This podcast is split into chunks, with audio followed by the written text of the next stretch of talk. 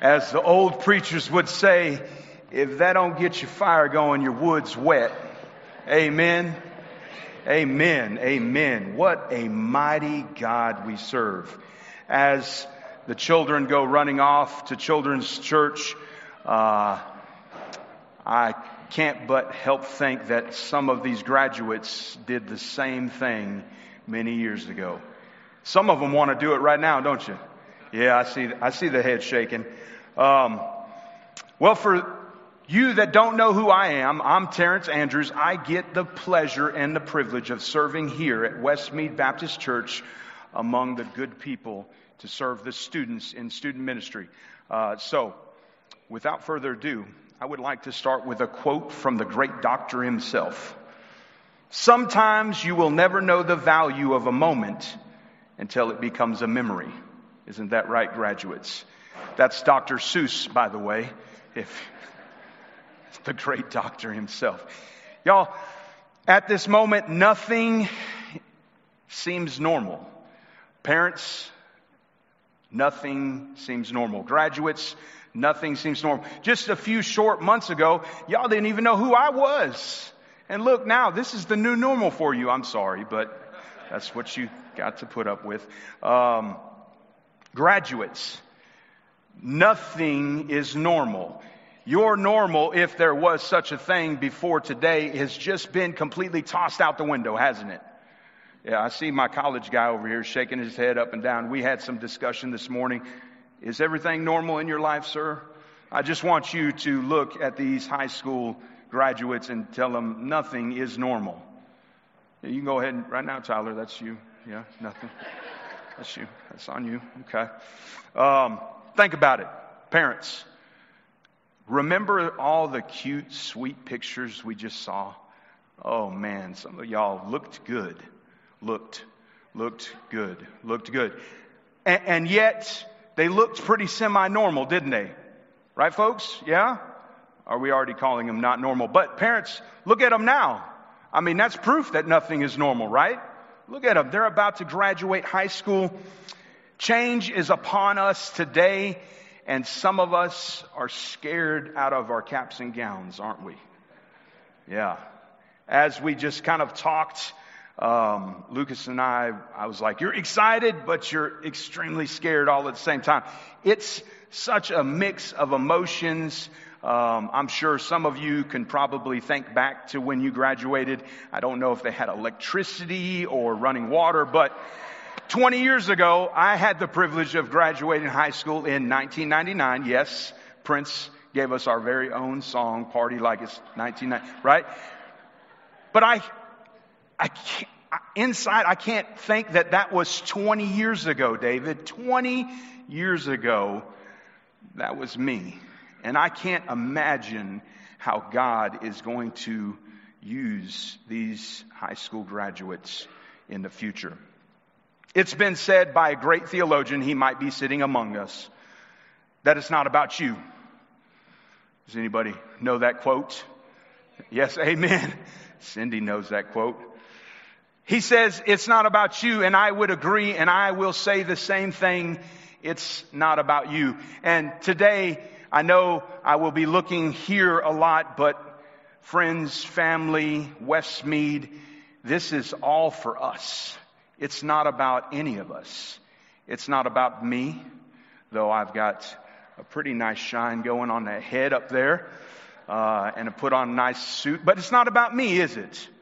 No. So, what's it all about then? What is it about? I'm glad you asked. I heard somebody whisper it, right, Justin? You always got to do that. I'm glad you asked. We'll be finding our truth today in the book of Exodus, but we're not going to turn there just yet because I want to go to a place for just a moment, parents. We're not even going to look at these folks over there, parents.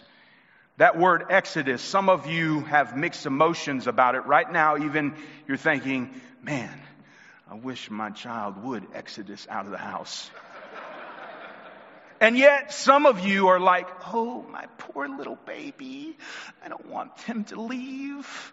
I don't want them to Exodus. And then there's this family the house divided. I'm not talking about Auburn versus Alabama, y'all. I'm talking about, I want my baby to leave, and oh, please don't let them, I don't want them to leave. My wife and I have already had the conversation. Our son is only 10, but a few years ago, she said, he's going to stay as long as he wants. And I was like, yeah, right. I don't think so. Homie, don't play that. I think she still thinks it's going to happen. It ain't going to happen, girl. So, if you would, grab your Word of God, your Bible, and turn to Exodus chapter 34. And for a moment, we will be looking at some truth that was true yesterday. It is true today. And yes, indeed, it will be true tomorrow. Matter of fact, this truth will be true until the end of time. There is no end to this truth, for it is the truth of God, because graduates, as we've said, nothing is normal, and you're going through this moment in time, in this place in life, and you're thinking, how is it going to go from here? What am I going to do? Many of you have your plans laid out before you, but we are going to look at God, because God is in the center of it all. So Exodus chapter 34, start with me in verse 10, and we'll read all the way to 16. And he said, behold, I am making a covenant before all your people. I will do marvels such have never been created in all the earth or in any nation. And all the people among you shall see the work of the Lord, for it is awesome thing that will be done with you. Observe what I command you this day. Behold, I will drive out before you all the Amorites, the Canaanites, the Hittites, and yes, all the other ites. Take care lest you make a covenant with the inhabitants of the land to which you go, lest it become a snare in your midst. You shall tear down the altars and break their pillars and cut down their asherim. 14. For you shall worship no other God. For the Lord, whose name is jealous, is a jealous God. Lest you make a covenant with the inhabitants of the land, and when they whore after their gods and sacrifice their gods, and you are invited, you eat of this sacrifice, and you take of their daughters for your sons, and their daughters whore after their gods, and make your sons whore after their gods. A little groundwork here. This is the second time Moses has been called and summoned to Mount Sinai to receive the Ten Commandments. Some more groundwork. Guess what? Moses done slipped off the normal train and smashed the tablets, smashed the Ten Commandments. Why? Why did he do such a crazy thing? Well, he heard that the people had made a golden calf, not to take selfies with, not to ride on and pose and wave and send pictures back, but no, the people had made a golden calf to worship. So Moses had lost it, smashed them. So what we have in chapter 34 is the readiness of God to make a covenant again. And wow, I know some of you are like, man, Terrence is preaching from the same exact scripture that we heard several weeks ago that Brother Larry Franks brought to us. And I am. And that's a great thing, because you know what? God just does great things like that with His Word. He brings them about in new ways. He preached to us about a second chance. God willing to make a second covenant with the people. Renewing the covenant, matter of fact. But today we're going to look at it from another perspective, because guess what? Graduates and families of graduates, your perspective is shifting. The way you see things is different. And today we will see things out of God's Word differently. The two things that I want to bring to your attention today, graduates and others in this room. First, God shows Himself as a jealous God. And you're thinking, man, that's kind of different. Yes, that's a capital J. His name is jealous. His name claims who He is. So I know a couple Bubbas, right? Does anybody know a Bubba in this room? Nobody knows Bubba. Okay. Immediately, something comes to your mind when the name Bubba comes up, right? You're thinking, man, thick, hardy country boy, he get dirty, working all day. I know some Bubbas that are not exactly like that don't fit the picture, right? But that's what comes to your mind. I was told that when my name was presented, I think it was this week or last week, when my name was presented and people were like, oh yeah, and I think Manda pointed this out. She said, Terrence, oh, he must be black. And I'm like, that I've gotten that all my life. So our name has meaning without even knowing who we are. And God's name is jealous. Second of all, please notice that His word magnified in us shows us that our jealousy uncovers the deepest desires of our hearts and is amplified. To illustrate this, I'll tell you a story about two guys. It could be two girls. It makes more sense, but go with me. Two guys, and they were shopkeepers, and their shops were on opposing streets, and they faced each other. They got to see each other every single day they were open. And when we talk about rivals, we're not talking about Alabama, Auburn rivals. We're not talking about Hatfields and McCoy rivals. We're talking about worse rivals than that, David. You feel me? You feel me? Every day when a customer would come into one or the other shop, they would put their arm around the customer and look back and give that grin. I got one and you didn't. But one night, as one of them were sleeping, an angel appeared to them in a dream and told them that they could have anything they want. But whatever they chose to have for themselves, their rival would have twice as much. Oh no. The angel said, yes, you can have riches beyond your wildest imagination. You could have health and wealth like no one else has before, but your rival will have twice as much. You could live long, but your rival would live twice as long as you did. The man frowned on his face, thinking he had just hit the jackpot before the stipulations were observed. He thought for a moment, and he said, this is my request. I request that you would strike me blind in one eye. Man, that's some deep jealousy, y'all. He would be blind in one eye so that his rival would be blind in both. Jealousy, man, it grips us. But we have to better understand God's jealousy, because that's what we're talking about today.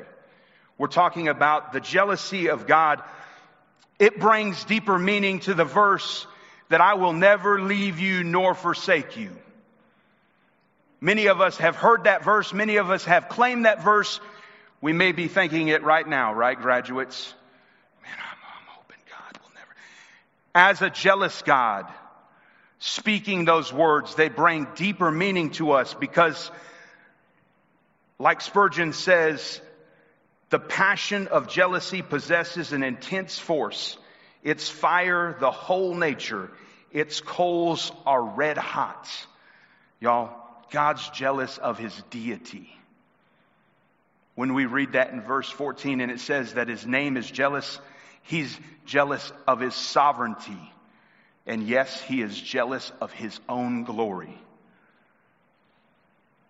Remember, I said, and it's been said before, that it's not about you, right? So who's it all about? God. There's no one else. It's about God. Because at the center of it all, we would not even be if it was not for God. This jealous God. So let's take it a step further, okay? Travel with me into your mind. This image of a jealous God creates in our mind possibly a picture of a lover. Or for y'all young crowd, your boo. or your bae, right? And somebody has come to your lover, your wife, your husband, your boo, your bae. And they are trying to take their attention off of you. And that jealousy is the jealousy of God. He even clears it up further. Look with me in verse 15 and 16. He says, don't go whoring around, y'all. Don't do it.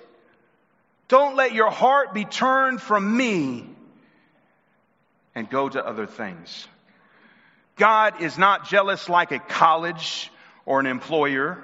For those graduated college, you're now prestigious. You're not looking for another college to go to. Oh, but Cody, you are, aren't you, buddy? So God's not jealous like a college or an employer, y'all. You know why? Because He doesn't mind if you go to another college or go to another employer. The college or employer, they're worried about your getting lured away with better offers, with more money, with we'll give you a great dorm room. You won't have to sleep with somebody else that you don't know. I've seen it. They offer those things. And employers, better health packages, better retirement. No, God's jealousy is not a reflex of weakness. You see, God's jealousy is not that of fear.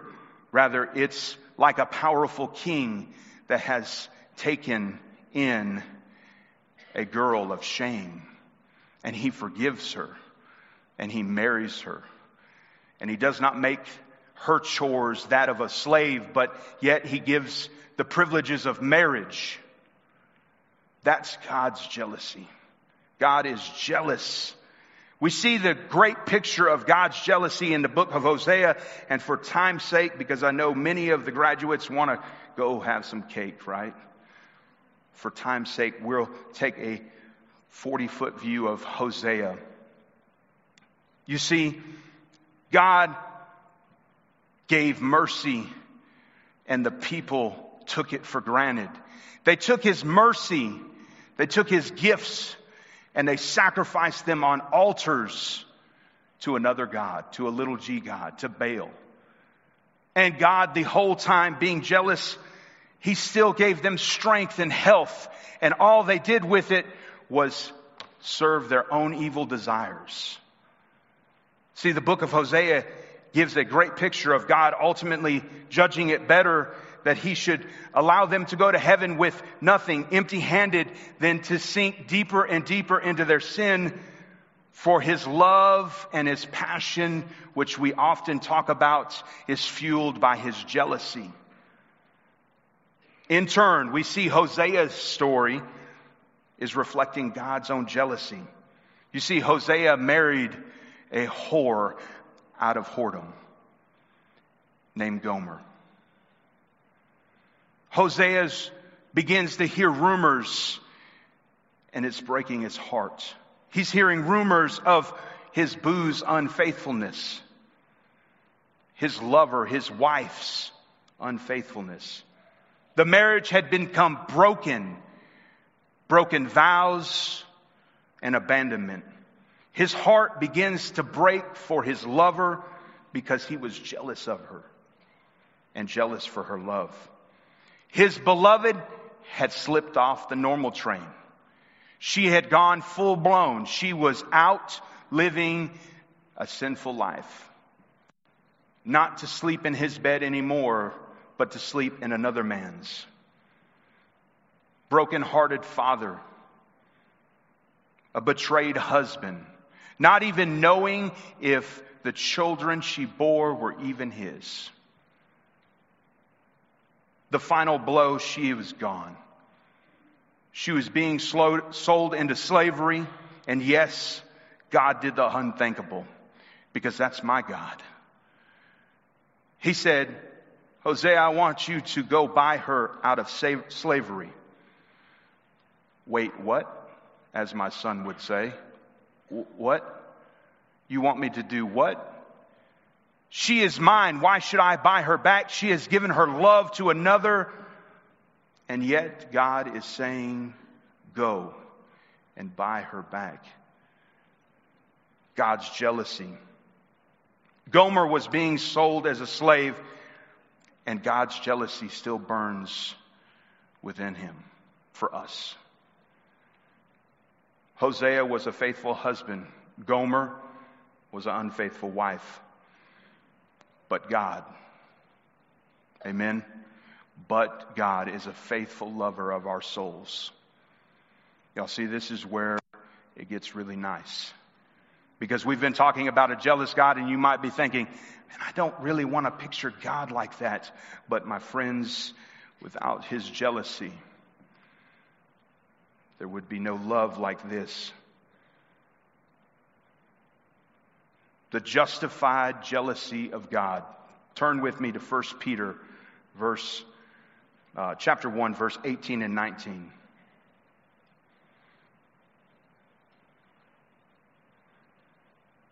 You see, when we found ourselves stuck in chains, never intended to bear, the chains of insecurity, the chains of discontentment or fear,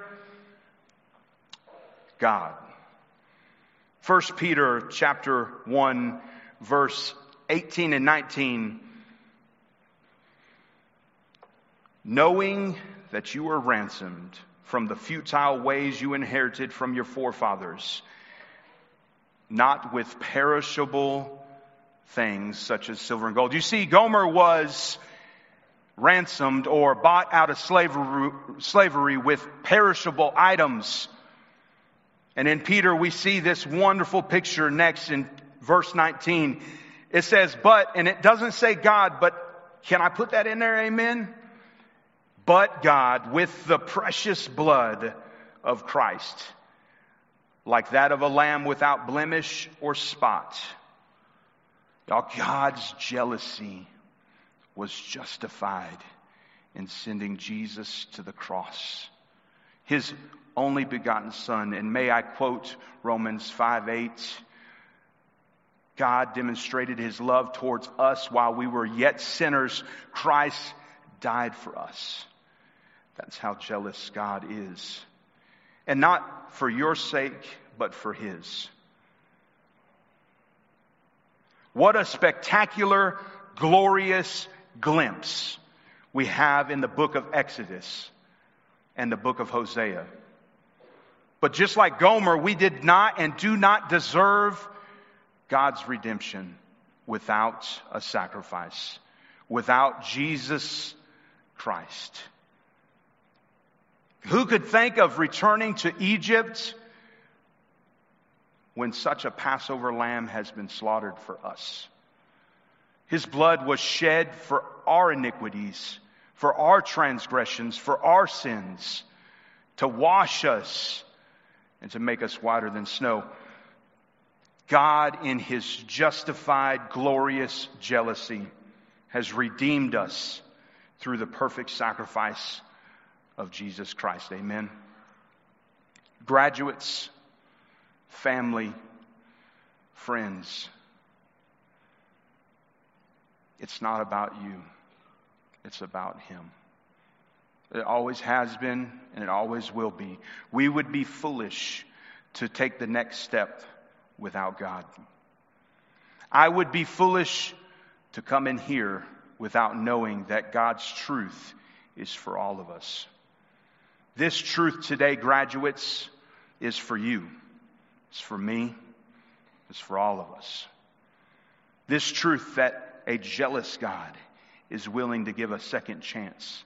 A jealous God has justified us through the mercy of the sacrifice of his only begotten Son. So as we conclude, the justice of God is jealous for you. It's jealous for me. Do you know this to be true? Have you found this particular truth to be real, to be personal? See, mom, dad, grandma, grandpa, well, now you move into another segment of your life where a lot of the choices will be yours. And I would love for you to say today, as for me, I will serve the Lord. If you would, please bow your heads and close your eyes as we conclude, as we pray for the graduates to know that it's not about them, that ultimately we serve a jealous God, and it's about Him. It's about His glory, His righteousness, His deity. It's all about Him. His love, His passion, His righteousness, His mercy, His grace. He's jealous for you. He's jealous for me.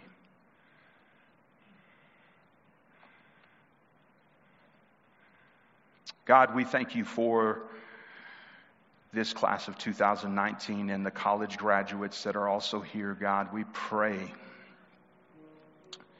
that they would not be found guilty of making golden calves or idols or taking Your mercy and Your grace and sacrificing it before other little g gods. We pray that You would be their God of all their days. God, that they would look now into Your righteousness, into Your grace, into Your mercy, and plead for You to guide and direct their steps for all the days of their lives. God, You've been good to us in this place today. As we celebrate the graduates, let us know that we ultimately celebrate You and Your goodness for us. You and Your mercy and Your grace for us. That while we were yet sinners, You died for us. Jesus, thank You. We pray this all in Your precious holy name.